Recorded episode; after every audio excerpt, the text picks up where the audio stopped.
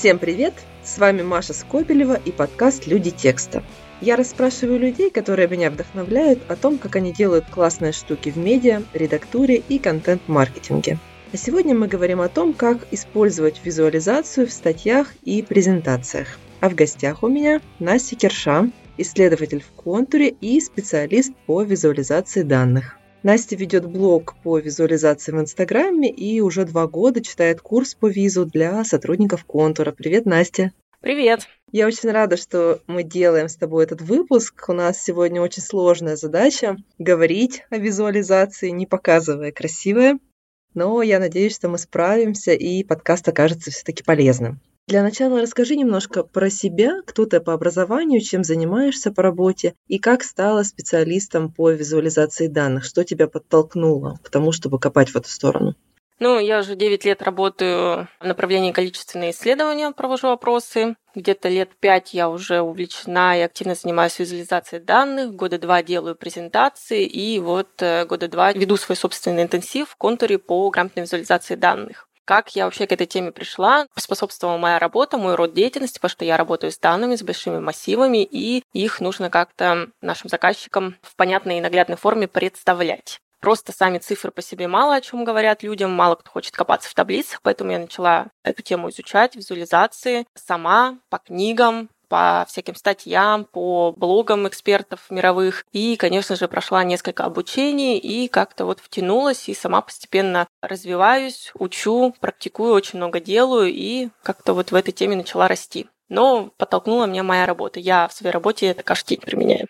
Мне кажется, пока не все так осознанно подходят к этому. Я вот помню, что еще несколько лет назад мы, копирайтеры, вообще не задумывались о том, что нужно что-то визуализировать. Табличка — это был наш максимум. Нам нравилось, конечно, когда в статьях были какие-то классные схемы, графики, но нам казалось, что об этом должен думать кто-то другой. Вот я сейчас спрашиваю себя, кто? Сейчас вроде бы восприятие постепенно меняется. Многим идея визуализации запала в душу из курсов, статей и книг Максима Ильяхова, но все же же кажется, что для многих копирайтеров и редакторов пока не очевидно, зачем вообще это нужно, что-то визуализировать. Ну, дескать, текст, если хорошо написан, все и так будет понятно. Что ты думаешь по этому поводу? Ну, я точно ничего не имею против хорошо написанного текста. Это мощный инструмент, но сейчас мы живем в такое время, когда данных, информации очень много, у людей мало времени ее обрабатывать, читать какие-то большие статьи, самому выискивать какие-то взаимосвязи, изучать цифры, да, если они написаны в статье. И мы живем все-таки век визуальный, Поэтому сейчас навык визуализации данных – это, наверное, что-то необходимое, некий такой must-have, да, что должен уметь каждый человек, который работает как-то с информацией, как-то с данными. Да, хороший текст – это круто, но если в нем вы используете какие-то цифры, и вы просто их там перечисляете, человеку очень сложно их обработать. То есть он не понимает, что больше, чего меньше, потому что сами цифры по себе мало для людей чем-то интересные и понятные. Но когда эти цифры преобразуются в визуальную форму, например, в столбики, да, человек уже ориентируется на их высоту либо длину, он сразу понимает, что больше, да, что меньше, какая категория, и у него сразу приходят ответы, про что эти цифры, да, он их намного быстрее обрабатывает. То есть цель визуализации – это в первую очередь в наглядной и простой визуальной форме донести какое-то сообщение да, на основе данных, то есть упростить восприятие, понимание данных. Поэтому сейчас вот эта тема визуализация, она набирает обороты, ее применяют во многих статьях. Почему еще? Потому что, ну, вот этот элемент, да, визуальный, я не назову это картинкой, но это все-таки визуальный элемент, он также привлекает внимание. Просто когда цифры перечислены, например, да, человек может просто пройти мимо, проглядеть. Но когда есть вот этот визуальный элемент, столбики, круги, я не знаю, еще что-то, то это привлекает внимание и удерживает. Глаза цепляются, он начинает эту информацию изучать и уже как-то обрабатывать. Ну, то есть получается, что две функции визуализации выполняет. С одной стороны, привлекает внимание, чтобы человек начал как-то изучать материал, а с другой стороны, позволяет донести мысль быстрее. То есть он поймет из текста, но разбираться придется, а тут он прямо раз и, и уже осознал, о чем речь. Да, будет четкий вектор. То есть он сразу поймет, о чем эти цифры, что больше, что меньше, грубо говоря. А сейчас мы поставим наш разговор с Настей на паузу, потому что в эфире рубрика «Мнение эксперта». Мне стало интересно, почему в последнее время так выросла роль визуальной коммуникации. Мы ведь веками читали книги, где был сплошной текст, слушали лекции без презентаций, и было норм. Что изменилось? Я задала этот вопрос Сергею Семину, руководителю отдела коммуникационного дизайна в «Контуре». И вот что он ответил. Сегодня обычный текст, без особого оформления, без крутых иллюстраций, интересной верстки, будет работать так же, как он работал сто лет назад. Ведь мы сильно не изменились, мы также читаем, также воспринимаем информацию. Но мы не изменились, а мир вокруг нас значительно изменился. Объем доступной информации увеличился многократно. Времени стало совсем мало. Люди стали более избирательны к тому, что они читают, более требовательны к качеству материала и качеству его подачи. Выросла конкуренция за внимание читателя. Появились новые форматы и сценарии взаимодействия. Теперь часто читатель сначала поверхностно изучает материал, смотрит на иллюстрации, фактоиды, заголовки, и только после этого принимает решение, а стоит ли ему вчитываться и вообще подробно изучать этот материал. Сегодня задача дизайнера вместе с редактором сделать материал визуально интересным до того, как читатель начинает его изучать. Если мы все-таки заинтересовали читателя, и он начал изучать его, читать, то мы должны на протяжении всего вот этого контакта удержать внимание читателя. Новая реальность такова, что если мы хотим удержать внимание сделать передачу информации наиболее эффективной, то стоит хорошо прорабатывать и уделять внимание визуальной части.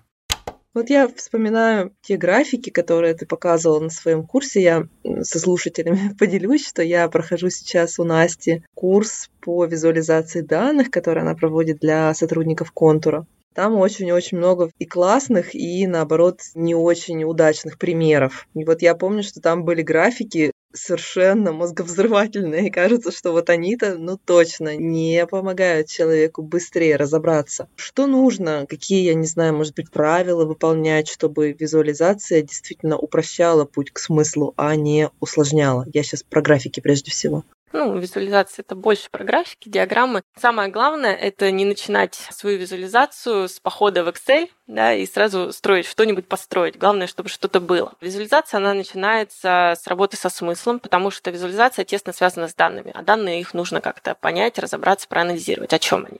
То есть в первую очередь нужно разобраться, зачем вообще тебе визуализация данных, да, зачем тебе нужно визуализировать эти данные, какую цель ты преследуешь. Дальше уже понять идею, какую хочешь ты донести, какое сообщение, в чем ты хочешь убедить свою аудиторию. Не будет сообщения, да, к сожалению, не будет ничего, ты не сможешь понять, что ты хочешь показать. Сообщение не должно быть просто «я хочу показать продажи в третьем квартале», да, это не идея, это не какое-то сообщение.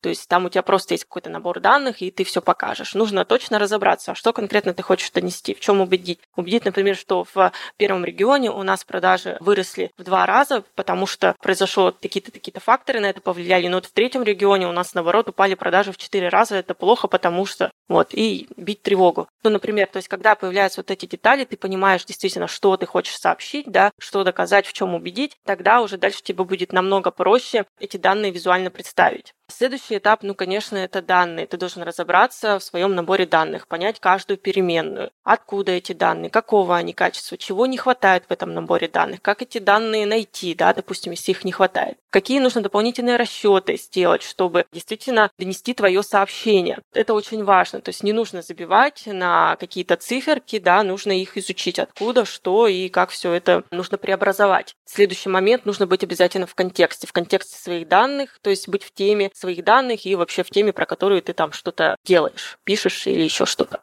Что под этим подразумевается? Допустим, если тебе не хватает каких-то знаний, ты что-то не понимаешь. Это нормально, мы все люди, мы что-то можем не знать, что-то не понять. Нужно не стесняться и всегда обращаться за помощью к специалистам, которые непосредственно работают с этими данными, либо к эксперту там, в какой-то теме, да, и какие-то моменты для себя прояснить. Потому что если ты что-то не будешь понимать, то, поверь, твоя аудитория точно не разберется в том, что хочет ты ей донести. Это всегда так работает.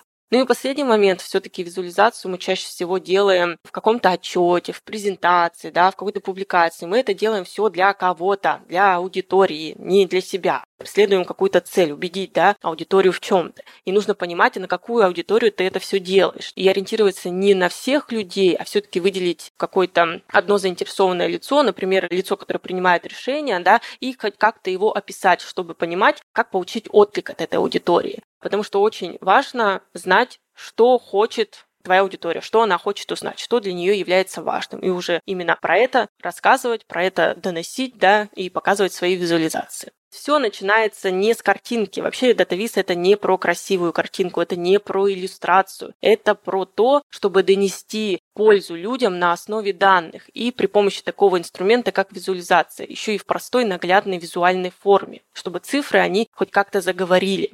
Настя, а есть какие-то, не знаю, самые простые, общие гигиенические требования к графикам? Что нужно делать, чего не нужно делать? Как использовать цвет? Что удалять, что оставлять?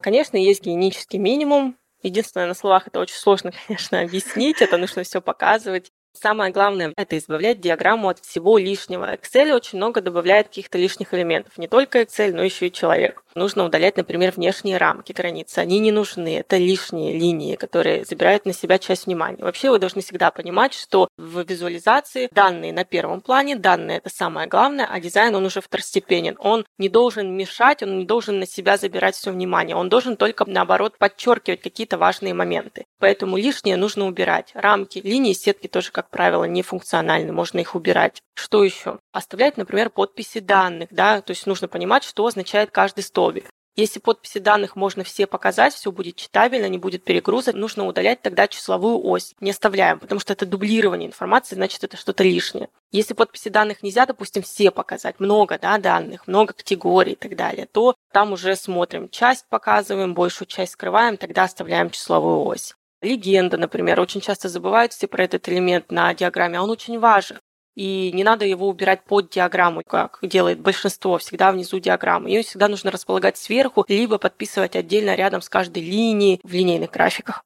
Что еще? Обязательно заголовок нужен. Я не понимаю, почему до сих пор делают диаграммы без заголовка. Заголовок – это один из самых важнейших элементов в твоей визуализации, потому что заголовок помогает аудитории разобраться, про что здесь речь. Он может быть описательным, может быть смысловым. Описательным, ну, это просто описание. Что здесь такое на этой диаграмме, чтобы человек понял, да, не гадал, что это за цифры. А смысловой – это уже с выводом. Это самые лучшие заголовки, то есть конкретно не просто продажа, а что случилось с этими продажами. Продажи увеличились два раза по сравнению с прошлым периодом периодом, ну, грубо говоря, да. Когда есть вывод, вы направляете свою аудиторию, да, в верном направлении, то есть он не будет сидеть и гадать сам что-то там выдумывать он будет понимать, про что эти данные, и дальше уже сам их, конечно, изучать, еще какие-то для себя интересные моменты находить. Обязательно прописывать единицы измерения, очень многие забывают, то есть что означают ваши цифры на диаграмме. Ни в подписях данных непонятно, проценты это, тысячи рублей, что это, и нигде ни в заголовке, ни в подзаголовке не указано. То есть обязательно нужно в одном месте их прописать, либо в подписях данных, либо в заголовке подзаголовке. Ну, это так, что сейчас первое пришло на ум. Понятно, что там много всяких деталей. Работа с цветом это вообще отдельно. Ей надо учиться. То есть самое главное, хотя бы для начала перестаньте использовать в Excel их шаблоны по оформлению. В Excel есть там автоматические шаблоны и по цветам, и вообще по всяким там текстурам. Это вообще зло, никогда не используйте. Делает он это плохо. Никогда не используйте 3D-эффект, например. Это уже вообще плохой тон. Я не понимаю, почему до сих пор он опять-таки есть. Это могло удивить реально лет 20 назад, на заре, наверное, создания PowerPoint, если не больше больше уже 20 лет назад. Да, раньше это было круто, но сейчас это никого не удивляет. И 3D-эффект, он визуально данные искажает. То есть их невозможно сравнить, невозможно увидеть, какой сектор больше, какой меньше, либо какой столбик длиннее, какой меньше. Все, тогда смысл этой визуализации. Ну, еще один такой момент при работе, например, со столбиковыми диаграммами, есть такое правило, всегда числовую ось начинаем с нуля, никогда ее не обрезаем, ни с 20, ни с 30, всегда с нуля. Иначе, опять-таки, вы будете манипулировать данными, вы будете их искажать, и человек может сделать неверные выводы. Много там деталей, много моментов, все это отрабатывается на практике со временем. Самое главное, ну, этому как-то учиться и постепенно пробовать применять. По цвету сложно сказать. Нужно подбирать палитры, либо работать в рамках фирменного стиля, либо сейчас много есть онлайн-инструментов, где можно подобрать хорошие сочетаемые цвета. Я чаще всего использую один цвет его оттенки, то есть у меня есть акцентный цвет и какие-то его более слабые оттенки. Либо я беру акцентный цвет и серый цвет чтобы привлечь внимание к какой-то важной категории, остальные убрать на второй план. Это как один из вариантов. Так-то их много там разных схем, как можно работать с цветом. Слушай, а давай как раз про инструменты немножко подробнее поговорим. Вот ты несколько раз уже коснулась Excel и сказала, что он предлагает не идеальные варианты. Где тогда строить диаграммы, чем пользоваться? Нет, но Excel – это основа. В основном все диаграммы строятся в Excel. Также я работаю в Excel. Ну, у меня, в принципе, вся работа в Excel, поэтому я привыкла. Но Excel чем хорош? Ты там можешь построить себе рыбу, как это называется, сделать заготовку, потому что он на основе данных построит диаграмму, где вот эти длина столбиков, площадь секторов, она будет равна реальным значениям Дальше я обычно вырезаю из Excel эту диаграммку, вот эту заготовку, и вставляю ее в PowerPoint. Я раз работаю с презентациями, я привыкла работать в PowerPoint. Там очень удобно докрутить саму диаграмму в плане оформления. Все выровнять, поработать с цветами, все сделать, чтобы была прям очень хорошая такая симпатичная работа. Поэтому я всегда использую Excel и PowerPoint. Сейчас активно развиваются онлайн-инструменты, онлайн-сервисы. Например, я рекомендую всем попробовать Data Wrapper. Он очень простой в освоении, он на английском, но там нет ничего сложного. Там есть необходимые необходимый такой набор визуализаций, которых более чем достаточно для большинства наших задач по датавизу, и он очень грамотный. То есть он вас направит, оформит все как надо и поможет выбрать еще верный тип диаграммы. И по самим настройкам он очень для людей. Там все понятно. Несколько раз покликаете, потыкаете на все, во всем разберетесь. Есть еще один онлайн-сервис Flourish, но его создатели все сделали не для людей. Очень сложные настройки, очень сложно там разобраться, но там очень большой выбор визуализации. В принципе, может быть, кого-то заинтересует, можно попробовать. Если мне нужно построить какую-то более сложную визуализацию, и для этого не хватает хватает ресурсов Excel и там дата врейпера, я, конечно, использую уже BI-системы. Я работаю в Power BI, делаю дашборды, и если мне нужен какой-то график более сложный, потому что не совсем стандартные данные, либо их много, и нужно другой вид визуализации, я иду в Power BI, строю, уже оттуда беру эту картинку, так скажем. И еще один BI-инструмент, очень классный табло, конечно. Вот либо Power BI, либо табло вот можно использовать для визуализации. В принципе, все, что первое пришло в голову. Супер. Я Data Wrapper попробовала, и мне тоже страшно понравилось. Да, он комфортный. Даже с обычными столбиками хочется сразу пойти в Data Wrapper, чтобы в Excel там вручную ширину не менять, цвета не подбирать. Там будет да, красиво да, да. все сразу. Слушай, а давай еще поговорим про таблицы. Мне кажется, что для многих редакторов сделать табличку проще, чем рисовать график. Мне кажется, что тут не нужно думать о цветах, не нужны никакие сервисы специальные, не нужно просить дизайнера помощи. Но, на мой взгляд, здесь тоже есть где наделать ошибок. Вот расскажи немного про твой взгляд, в каких случаях таблицы нужны и есть ли какие-то правила хороших таблиц?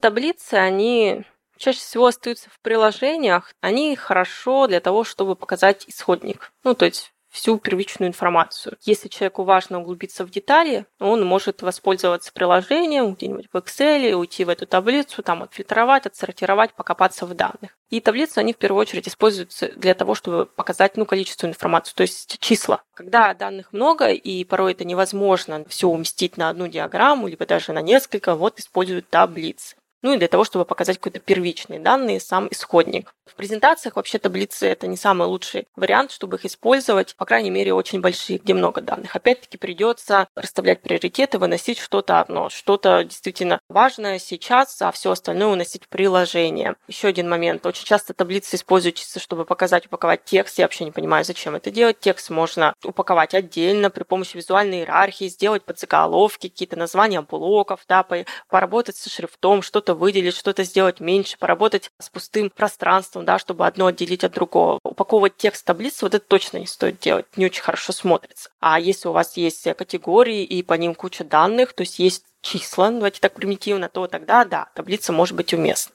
именно для сравнения какой-то количественной информации. У них тоже есть такой гигиенический минимум, как их оформлять. Очень часто мы видим плохие таблицы, очень а, громоздкие, страшно оформленные, из-за этого нам не хочется вообще в них копаться и что-то там изучать. Таблицы, в принципе, очень сложны для понимания, потому что они большие, в них много-много данных. А если их еще и оформить очень плохо, вообще никто не захочет их изучать. И что самое важное в таблицах? Во-первых, опять-таки, данные должны быть на первом месте, а весь дизайн, он второстепенен. Дизайн не должен мешать. Вот это оформление не должно забирать на себя все внимание. Поэтому, опять-таки, не используем то, что есть в Excel, шаблоны, там условное форматирование у таблиц, мы это все не используем. Не используем ни в коем случае вот эти заливки, это прям зло. Много цвета это плохо, он забирает на себя внимание и данные пропадают. Дальше убираем внешние рамки, внешнюю границу она тоже не нужна таблица. И убираем линии сетки. Точно убираем вертикальные между столбиками, потому что они не выполняют никакой функции, а только мешают. Достаточно оставить пустое пространство между столбиками, чтобы один столбик отделить от другого. Можно оставить как вариант горизонтальные линии, линии сетки построчно, но сделать их не черными, серыми и тонким штрихом, чтобы они были еле заметными. Появляется больше воздуха и остается акцент на данных, что самое важное. И еще есть такой момент про выравнивание. Есть такое золотое правило. Числа, даты выравниваются по правому краю, текст по левому краю, заголовок, соответственно, столбцам. Тогда эти данные очень удобно сравнивать и изучать. Ну и нужно таблицу сделать компактной, чтобы выровнять все ширину, там, длину столбиков, строк, чтобы все смотрелось аккуратно. Можно расставлять акценты в таблицах. Главное что-то выделять. Но самое главное помнить одно золотое правило. Если вы выделите все, значит вы не выделите ничего. Очень часто в таблицах такая ошибка, очень много акцентов, и глаза разбегаются. Здесь нужно опять-таки данные проанализировать и понять, что действительно нужно выделить, на чем сделать акцент. Не должно быть больше двух-трех акцентов, не должно быть больше двух-трех цветов. Чаще всего используется один цвет, акцентный, там, серый цвет, такие моменты. Ну, конечно же, заголовок, все то же самое, как в диаграмме, обязательно описательный, либо смысловой, потому что сама по себе таблица, она мало о чем говорит, поэтому нужно обязательно человека направить, про что она. Угу. Ну, такие моменты. Вот мы, редакторы, часто еще используем таблицы для того, чтобы сопоставить какие-то категории, допустим, по каким-то параметрам. Ну, к примеру, у нас там три категории, два параметра. Система налогообложения, плюсы, минусы или еще что-то. Наверное, это не совсем таблица в том понимании, в каком ты с ней угу. привыкла ну иметь ну, да. дело. Ну, если вы там поставили какую-нибудь черточку, чтобы линию, да, отделить а, один блок от другого, ну, это слабо можно назвать таблицей.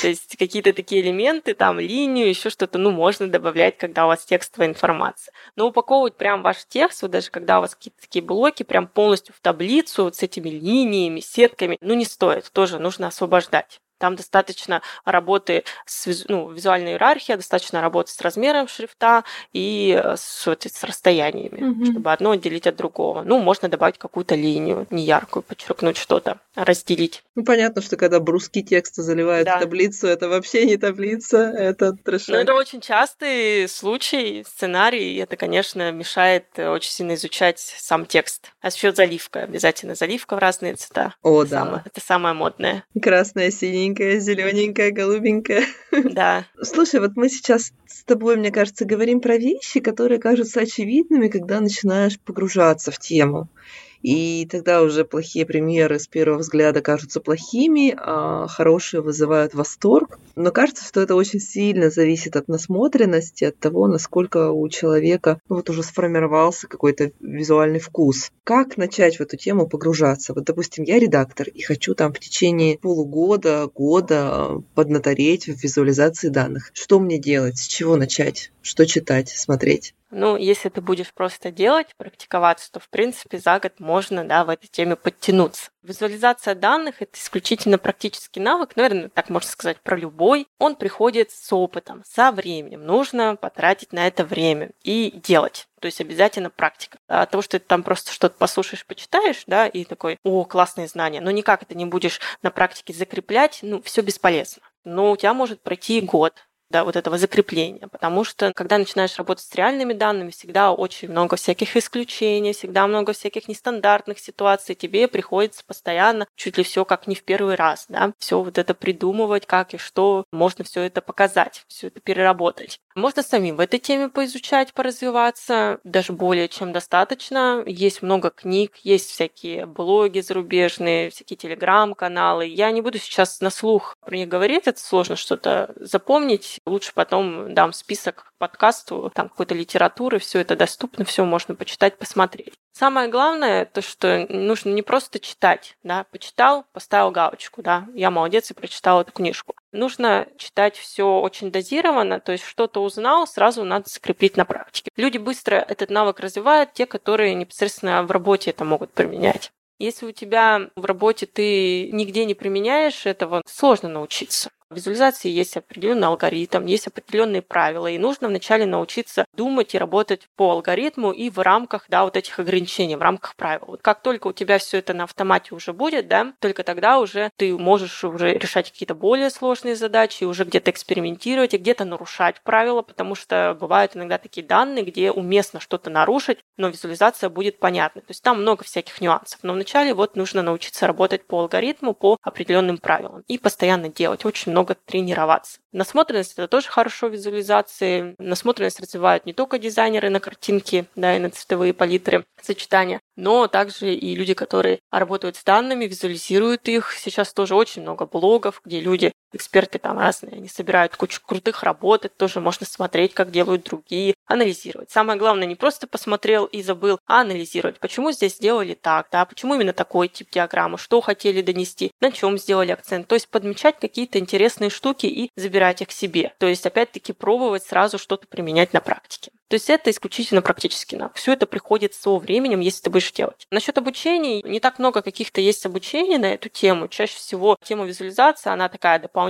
какой-то более глобальной теме. Там какой-нибудь аналитик учится, BI-аналитик, то есть там, где нужно сделать дашборды, либо поработать с данными, вот есть еще тема визуализации. Немножко про нее поговорят. Наверное, что-то можно найти отдельно. Я когда-то училась в Институте бизнес-аналитики Алексея Колоколова. У него есть телеграм-канал, клуб анонимных аналитиков. Можно на него подписаться. Он в основном, конечно, про дашборды, но и про визуализацию, в принципе, пишет. Вот. А так, в основном, я все сама изучала и практиковалась. А, ну и еще училась в институте Стрелка на дата-журналиста, и там был блог от Богачева. Ну, это Александр Богачев, довольно известный российский специалист по визуализации данных. И вот у него там тоже был блог по визуализации, где он нам немного чему-то учил. Так, в основном, все сама. Неплохо найти, конечно, человека, такого наставника в этой теме, да. Как у меня, допустим, есть интенсив, не то, что я себя пиарю, просто если есть какой-то человек с опытом, да, именно практик, у него есть какое-то обучение, и вот прям пройти с ним за ручку, чтобы он давал обратную связь по твоим домашкам, да, чтобы ты делал ошибки, он тебя направлял, ты мог спросить, посоветоваться, это тоже очень сильно прокачивает. Очень круто найти человека, который в этом шарит, и попросить его помочь, да, как-то направить. Ой, я вспоминаю сейчас свое прохождение курса. Мне кажется, домашки до сих пор такими сложными, что я чуть ли не рыдаю, когда начинаю что-то делать. Да ладно, да, не так все сложно. На последних двух занятиях я просто приходила в отчаяние кругами, знаешь, отчаивалась, откладывала, снова брала, отчаивалась, снова откладывала. Ну ничего, я посмотрю в ближайшее время. Есть, конечно, ошибки, но это хорошо. Мы должны делать ошибки, на них очень круто учиться. Я дам обратную связь связь, и я думаю, у тебя по полочкам все равно что-то да разложится. Еще одна тема, Настя, которую я хочу с тобой обсудить, это визуальные метафоры. Это, конечно, никакая не визуализация данных, а скорее визуализация идей. После курса Максима Ильяхова по визуализации я долгое время жила с убеждением, что никакие вообще картинки, кроме полезных, не нужны в статьях. Единственная сфера применения визуальных метафор, как я думала, это обложки материалов. Вот. А внутри, когда мы уже погружаемся в статью, там уж точно должно быть все полезно. И то же самое я думала и в презентациях, и в постах. Но вот тут я прихожу к тебе на курс и вижу совершенно бомбические презы с эмоциональными картинками. Получается, что их тоже можно использовать. Как ты думаешь, почему они сейчас таким гонением подвергаются?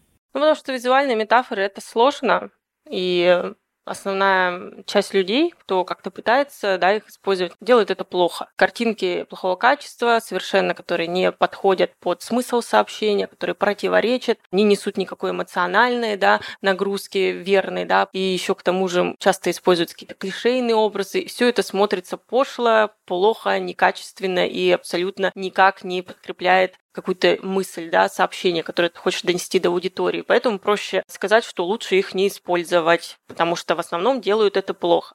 Визуальные метафоры – это очень длительный процесс, это нужно время. Я прекрасно понимаю у людей, которые там, ну, делают, например, презентацию, еще что-то, у них не так много времени, чтобы все ее сделать. Чаще всего это все быстро, поток какой-то, надо быстро, быстро, быстро, и некогда подбирать вот эти изображения. И да, порой лучше уж совсем не подобрать, чем сделать это плохо. Вот. Опять-таки визуальные метафоры – это опыт, то есть я тоже когда-то начинала, у меня ничего не получалось. Это очень сложно. Это нужно очень хорошо, во-первых, понимать, что ты хочешь донести, какое настроение да, должно быть у этого сообщения. Дальше подбирать ассоциации. Есть ассоциации первого порядка, есть второго, есть третьего. Первого порядка это самые простые, чаще всего клишейные, которые приходят практически все. Уже второго, третьего порядка это самые сложные, но вот они уже там более интересные получаются. Плюс есть линейная, нелинейная связь. То есть линейная это когда ты дождь иллюстрируешь дождем дождем, фотографиями дождя. Такое тоже можно, и порой это уместно, но это скучно. Там нелинейно, это когда ты берешь какой-нибудь образ уже более глубокий. Про дождь очень сложно, ну, хотя бы нелинейно идти уже давить на эмоции. Дождь это что-то может быть грустное, да, что-то такое мокрое, печальное, может быть, взять человека, который там рыдает. Не знаю, ну, то есть уже дальше идти и копать, более нелинейную связь искать. Ну, в принципе, дождь, наверное, лучше всего и дождем иллюстрировать. Но это так, самый простой пример. То есть там очень много нюансов, и сходу вот это вот не получается сразу взять и сделать хорошо. Нужно на это прям время потратить. Меня порой так могут спросить, Настя, подбери мне быстро, мне нужно то-то, то-то донести, быстро мне какую-нибудь визуальную метафору, картинку. Да невозможно это сделать. Это нужно порой несколько часов убить, чтобы действительно что-то родить интересное. И еще и найти это изображение. У тебя идеи-то могут возникнуть, а ведь еще и надо найти в хорошем качестве. Это сложный процесс. То есть нужно вот прям копать, подбирать ассоциации. Я, допустим, всегда пользуюсь, есть очень классный такой инструмент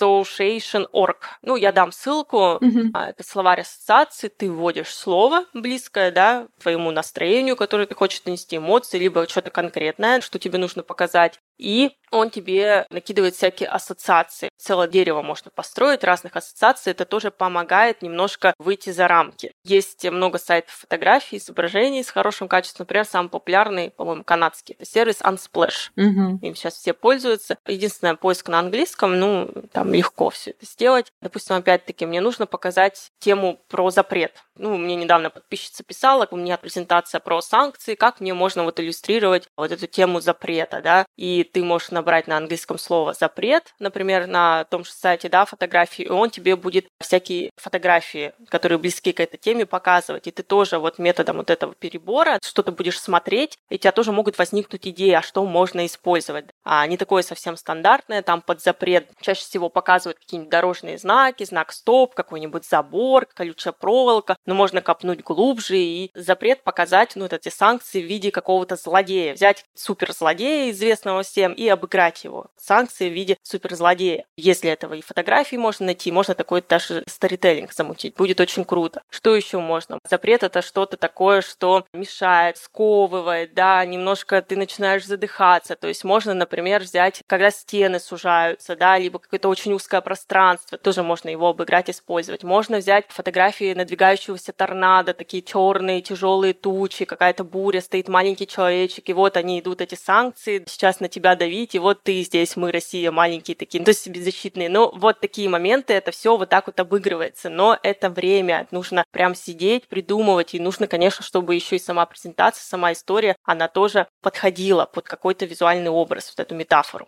Мы начали с тобой рассуждать на эту тему, и я вспомнила сразу целый ряд типовых образов, которые используют все время в презентациях мишень, первое, что приходит в голову, и руки, которые либо uh-huh. жмет одна другую, либо там несколько рук, как иллюстрация команды. Да, есть целый набор образов клише, которые очень приелись, часто используют в презентациях. Например, та же самая мишень. Ее используют в качестве образа такой целеустремленности, мы достигли цели, да, цель достигнута, то есть какой-то результат. И самое легкое это, конечно, мишень использовать вообще клишейные образы – это такой плохой тон уже считается. Можно всю в интернете информацию найти, посмотреть, что это за образы, что это за фотографии. Там еще, как правило, и изображения-то они такие очень плохие, они лишены каких-то эмоций, какой-то жизни, ну, то есть они все такие искусственные. Мишень чем можно заменить? Я в своем блоге как-то писала про этот образ, накидывала идеи. Чаще всего лучше показать не статику, вот что, да, вот он дротик, да, в цели, в мишени, а показать динамику. Например, человек с луком, да, идет целиться, там еще что-то. Ну, если ты хочешь вот этот образ мишени, лучше показать сам процесс, саму динамику. Вот человек с луком начинает целиться или уже начинает стрелять. Это будет намного интереснее, то есть более такой живой образ. Что еще можно по мишени? кольцо баскетбольное. Можно взять, да, тему из спорта. Вообще, спорт — это очень крутая такая тема, откуда можно взять образы на любые сообщения, то есть подобрать любой образ на любую тему. Они, как правило, еще такие очень живые, яркие фотографии, эмоциональные. Лучше брать процесс, не просто кольцо, мяч в кольце, да. Можно, но можно еще лучше сам процесс. Баскетболист с мячом летит к кольцу. Угу. Или там еще какой-то другой вид спорта. Футболист бежит с мячом, и вот он уже почти забивает ворота, да то есть сам процесс показать. Из мира животных можно что-то взять, например, охоту, процесс охоты, когда хищник нацелился, да, на что-то. Не показывать процесс убийства мяса, да, кровопролития, а просто вот хищник увидел цель добычи, вот он цель. Можно показать, например, горы. Это не такой избитый образ, но процесс показать. Человек идет, то есть видна цель, да, вон она, вершина горы, и человек идет к ней. Тоже очень классный, красивый образ. Либо уже показать эмоции от достигнутого результата. Не вот этот дротик, да, в мишени, а, например, взять из темы спорта, у них же там много эмоциональных фотографий, когда забили гол, да, они радуются. Или когда кубок держит, да, вот она, цель достигнута. Вот эти эмоции показать. Много вариантов, просто нужно немножко посидеть и покопать, да, потратить время. Визуальные метафоры это сложно, это приходит не сразу, это нормально. Нужно пробовать, нужно экспериментировать, нужно прям тренироваться. И всегда, если только начинаешь, первые разы всегда нужно спрашивать мнение со стороны, спросить у соседа, подходит ли здесь это изображение вот к тому, что я хочу сейчас рассказать ну, прям спросить стороннее мнение, потому что иногда фантазия может твоя сильно далеко тебя унести, тебе покажется все нормально, другому человеку покажешь, он скажет, что за неадекват, и лучше к нему прислушаться. Я так часто делаю, если сомневаюсь, что что-то я тут, возможно, перегнула. Я спрашиваю мнение соседа. Ой, Настя, как интересно. Как много, как всегда, как всегда, много наболтала. Я обещаю нашим слушателям, что мы ссылочки на все ресурсы, которые ты упоминала и не упоминала, дадим в описании выпуска. Вот, наверное, на этом надо уже нам потихоньку закругляться. Это был подкаст «Люди текста», его ведущая Маша Скобелева. В гостях у меня была Настя Кирша, и мы разговаривали про визуализацию данных и визуализацию идей. Наш бессменный звукорежиссер Дмитрий Сарков – композитор Илья Могильников. С обложками выпусков мне помогает дизайнер Ксюша Шляпина. А вы, пожалуйста, ставьте нам лайки и оставляйте отзывы на той платформе, где вы нас слушаете. Вам не сложно, а нам это очень-очень важно. Еще подписывайтесь на мой телеграм-канал «Кавычки елочки». Там я обычно анонсирую новые выпуски и рассказываю о своих редакторских инсайтах. Настя, спасибо огромное, было очень интересно. Маша, тебе спасибо, что пригласила. Очень интересный такой опыт поучаствовать в подкасте. Пока-пока. Пока-пока. Счастливо.